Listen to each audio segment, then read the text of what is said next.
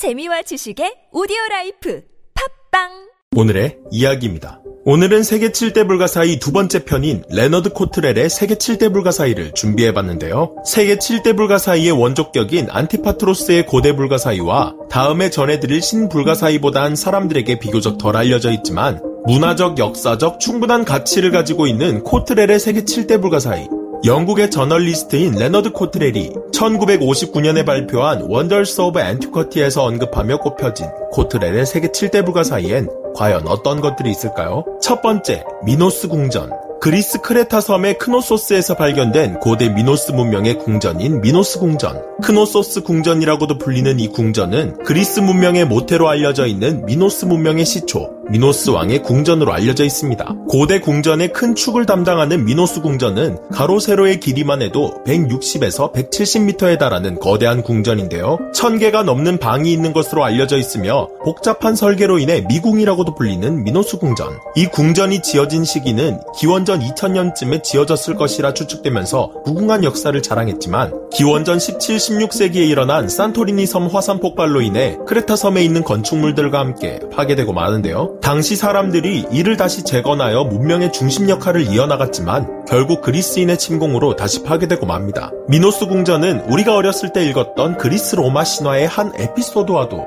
연관이 있는 장소인데요. 신화에 따르면 미노스 왕은 자신이 왕이 되기 위해 포세이돈의 도움을 구하게 됩니다. 하지만 포세이돈의 도움으로 왕이 된 미노스 왕은 자신의 욕심으로 인해 포세이돈의 분노를 사게 되는데요. 그 분노에 대한 벌로 포세이돈은 미노스 왕의 아내인 파시파에와 자신이 미노스 왕에게 보낸 아름다운 황소와 사랑에 빠지게 만듭니다. 그리하여 황소와 왕비 사이에서 태어나게 된 것이 그 유명한 반인반수 미노타우로스인데요. 이 사실을 알게 된 미노스 왕이 미노타우로스를 가둘 미궁을 만들라고 지시하는데 그곳이 바로 미노스 궁전이란 이야기입니다. 마냥 허황돼 보이는 신화와 실제 유적지 사이에서 혼란스러운 것은 사실이지만 지금까지 남아있는 이 유적의 잔해들은 그 진실을 알고 있겠죠? 두 번째, 룩소르. 현재 이집트의 대표적인 관광 도시이자 고대 찬란한 문명을 이뤘던 이집트 중왕국과 신왕국의 수도로서 나일강을 기준으로 서쪽에 테베와 동쪽에 네크로폴리스가 있으며 이곳들은 현재까지도 살아있는 박물관이라 칭해지며 수많은 관광객들이 찾는 유적지인데요. 이곳은 고대 이집트의 중요 유적들이 밀집해 있는 곳으로 코트렐이 언급한 고대 테베와 네크로폴리스로 묶여 세계문화유산에 등재가 된 곳입니다. 룩소르에는 신왕국 시대의 대표적인 여성 파라오인 하트셉수트의 장제전과 왕가의 계곡, 멤논의 거상, 룩소르 신전, 카르나크 신전 등이 있는데요. 2021년엔 모래에 덮여있던 약 3,400년 전에 건설된 것으로 추정되는 고대 도시 유적이 발굴되면서 다수의 발굴팀이 이 도시를 발견하려고 노력했으나 매번 실패했지만 이를 발견해냈으며 이 도시에는 이집트 시대의 행정, 거주, 생산시설 등과 유물들이 발굴되면서 이 발굴은 투탕카멘의 무덤 이후 중요한 고고학적 성과가 될 것이라고 이집트 학자가 얘기하기도 했는데요. 계속 이어지고 있는 이 발굴을 통해 또 어떤 새로운 과거가 드러날지 기대가 됩니다. 세 번째, 왕가의 계곡.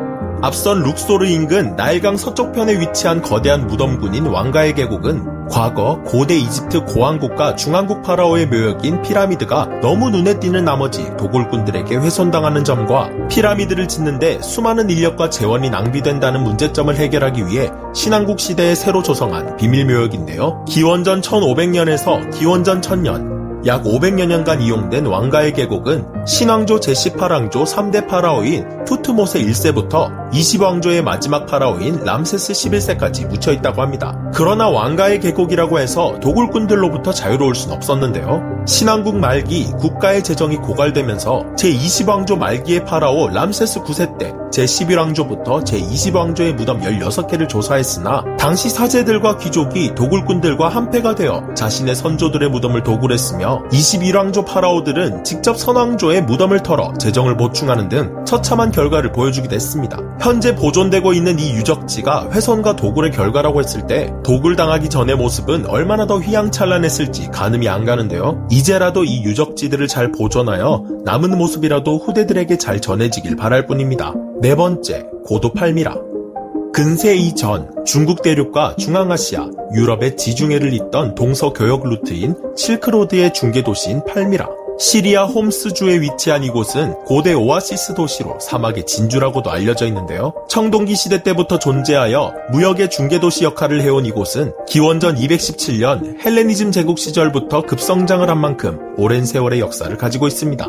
주요 유적으로는 벨 신전, 바알 샤민 신전, 시르쿠 요새 등 다양한 유적을 유지하고 있었지만 2011년부터 시작된 시리아 내전으로 파괴되어지며 2015년 5월 이래로 IS가 점령하게 되면서 지속적인 파괴가 진행되었습니다. 이후 정부군과 IS가 엎치락뒤치락하며 팔미라 타란을 이어갔고 2021년 기준으로 사실상 IS를 몰아냈지만 여전한 내전으로 인해 복원이 미뤄지고 있는데요. 위험에 처한 세계유산으로 알려진 고도 팔미라. 과연 황금기 시절 찬란했던 팔미라의 유적이 복원되어질 수 있을까요? 다섯 번째, 바위의 돔.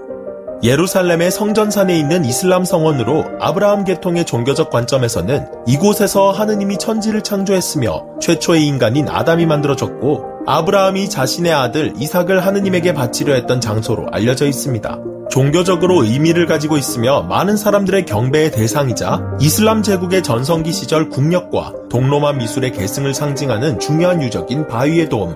8세기에 지어진 후 1015년에 돔이 붕괴되어 1022년에서 23년에 걸쳐 재건되었으며 이후 1959년에서 1961년, 1993년에 더딥혀지며 현재까지 이어져 오고 있는 바위의 돔은 눈에 띄는 외관과 함께 내부에 장식되어 있는 금방 모자이크 장식이 장관입니다. 하지만 바위의 돔은 이스라엘과 이슬람 사이의 논란의 중심으로 서게 되면서 종교 간의 큰 충돌이 발생할 뻔했는데요. 어떤 종교를 믿건 자신이 모시는 신이 무력과 폭력으로 어떤 것을 일궈내는 것은 원치 않는다는 걸 깨닫길 바랍니다. 여섯 번째, 크라크 데 슈발리에 십자군 성채. 이 유적지 역시 시리아에 있는 유적지로 위험에 처한 세계유산 중 하나입니다. 십자군 전쟁 시대 레반트에 건설된 요새로 대표적인 십자군 건축물로 알려진 크라크 데 슈발리에 기사들의 성채라는 뜻으로 단조롭게 쌓아 올린 평범한 요새로 보이지만 이곳은 당시 첨단 축성술로 지어진 난공불락의 요새로 유명했다고 합니다. 이곳이 난공불락의 요새가 된 이유는 첫 번째, 해발 750m의 위치에 있어 어떤 공성병기들도 접근할 수 없었다는 점. 두 번째, 성 밖으로 연결되어 있는 다리가 정문밖에 없었으며 그 다리 역시 매우 좁았기에 정문 침투 역시 매우 어려웠다는 점. 마지막 세 번째는 정문을 돌파한다 하더라도 외성과 내성으로 이루어져 있는 이중구조로 외성을 뚫었다 하더라도 외성보다 높은 내성에서 내려다보며 이들을 대응할 수 있었다는 점입니다. 하지만 이런 난공불락의 요새도 현대의 무기는 당해낼 수 없었는데요. 2006년 유네스코에 의해 세계유산으로 지정되었으나 2012년 8월 시리아 정부군의 공습에 의해 이 성채는 일부 파손되었고 약 1년 만인 2013년 7월에 다시 한번 공습이 일어나면서 결국 크라크 데 슈발리에는 세월에 의한 천재지변이 아닌 현대의 무기로 인해 처참히 피해를 입고 맙니다. 일곱 번째, 델포이의 아폴론 신전. 마지막 델포이의 아폴론 신전은 기원전 8세기에서 6세기 폴리스가 성립하던 시기에 올림피아의 제우스 신전과 델로스의 아폴론 신전과 함께 그리스의 종교적 중심 역할을 한 신전입니다.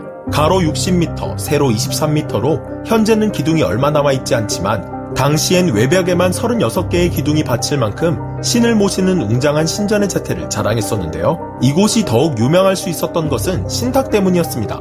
오늘날 사람들이 재미로도 보러 가는 점과 같이 당시 사람들은 국가적인 행사나 전쟁과 같은 큰 일을 앞두고 신전에서 신탁을 많이 받았는데요. 고대 그리스부터 이어오던 이 신탁은 이미 세월이 흘러 쇠락한 후였고 마침내 362년 로마의 황제 율리아누스가 보낸 오리바시우스가 피티아의 마지막 신탁을 들은 것으로 알려졌습니다. 다이달로스 궁전이 땅으로 추락하였다고 황제에게 전하라. 포이보스는 더 이상 자기 방도, 점술의 월계수도, 예언의 샘도 없노라. 재잘거리는 물 또한 이미 조용해졌느니라. 이로써 마지막 신탁을 내린 후 델포이의 아폴론 신전은 393년 폐쇄되고 마는데요. 신탁의 진실 여부는 누구도 알 수 없지만 그 신전의 터와 역사만큼은 후대에 큰 감명을 주는 것 같습니다. 세계 7대 불가사의 두 번째 편인 코트렐의 불가사의 안티파트로스의 불가사의 때보단 좀 더 종교적인 성향이 강한 유적지였지만 종교가 우리 문명과 삶에 끼친 영향력은 그 어떤 역사들보다 뒤처지지는 않았을 겁니다. 오늘의 이야기 마치겠습니다.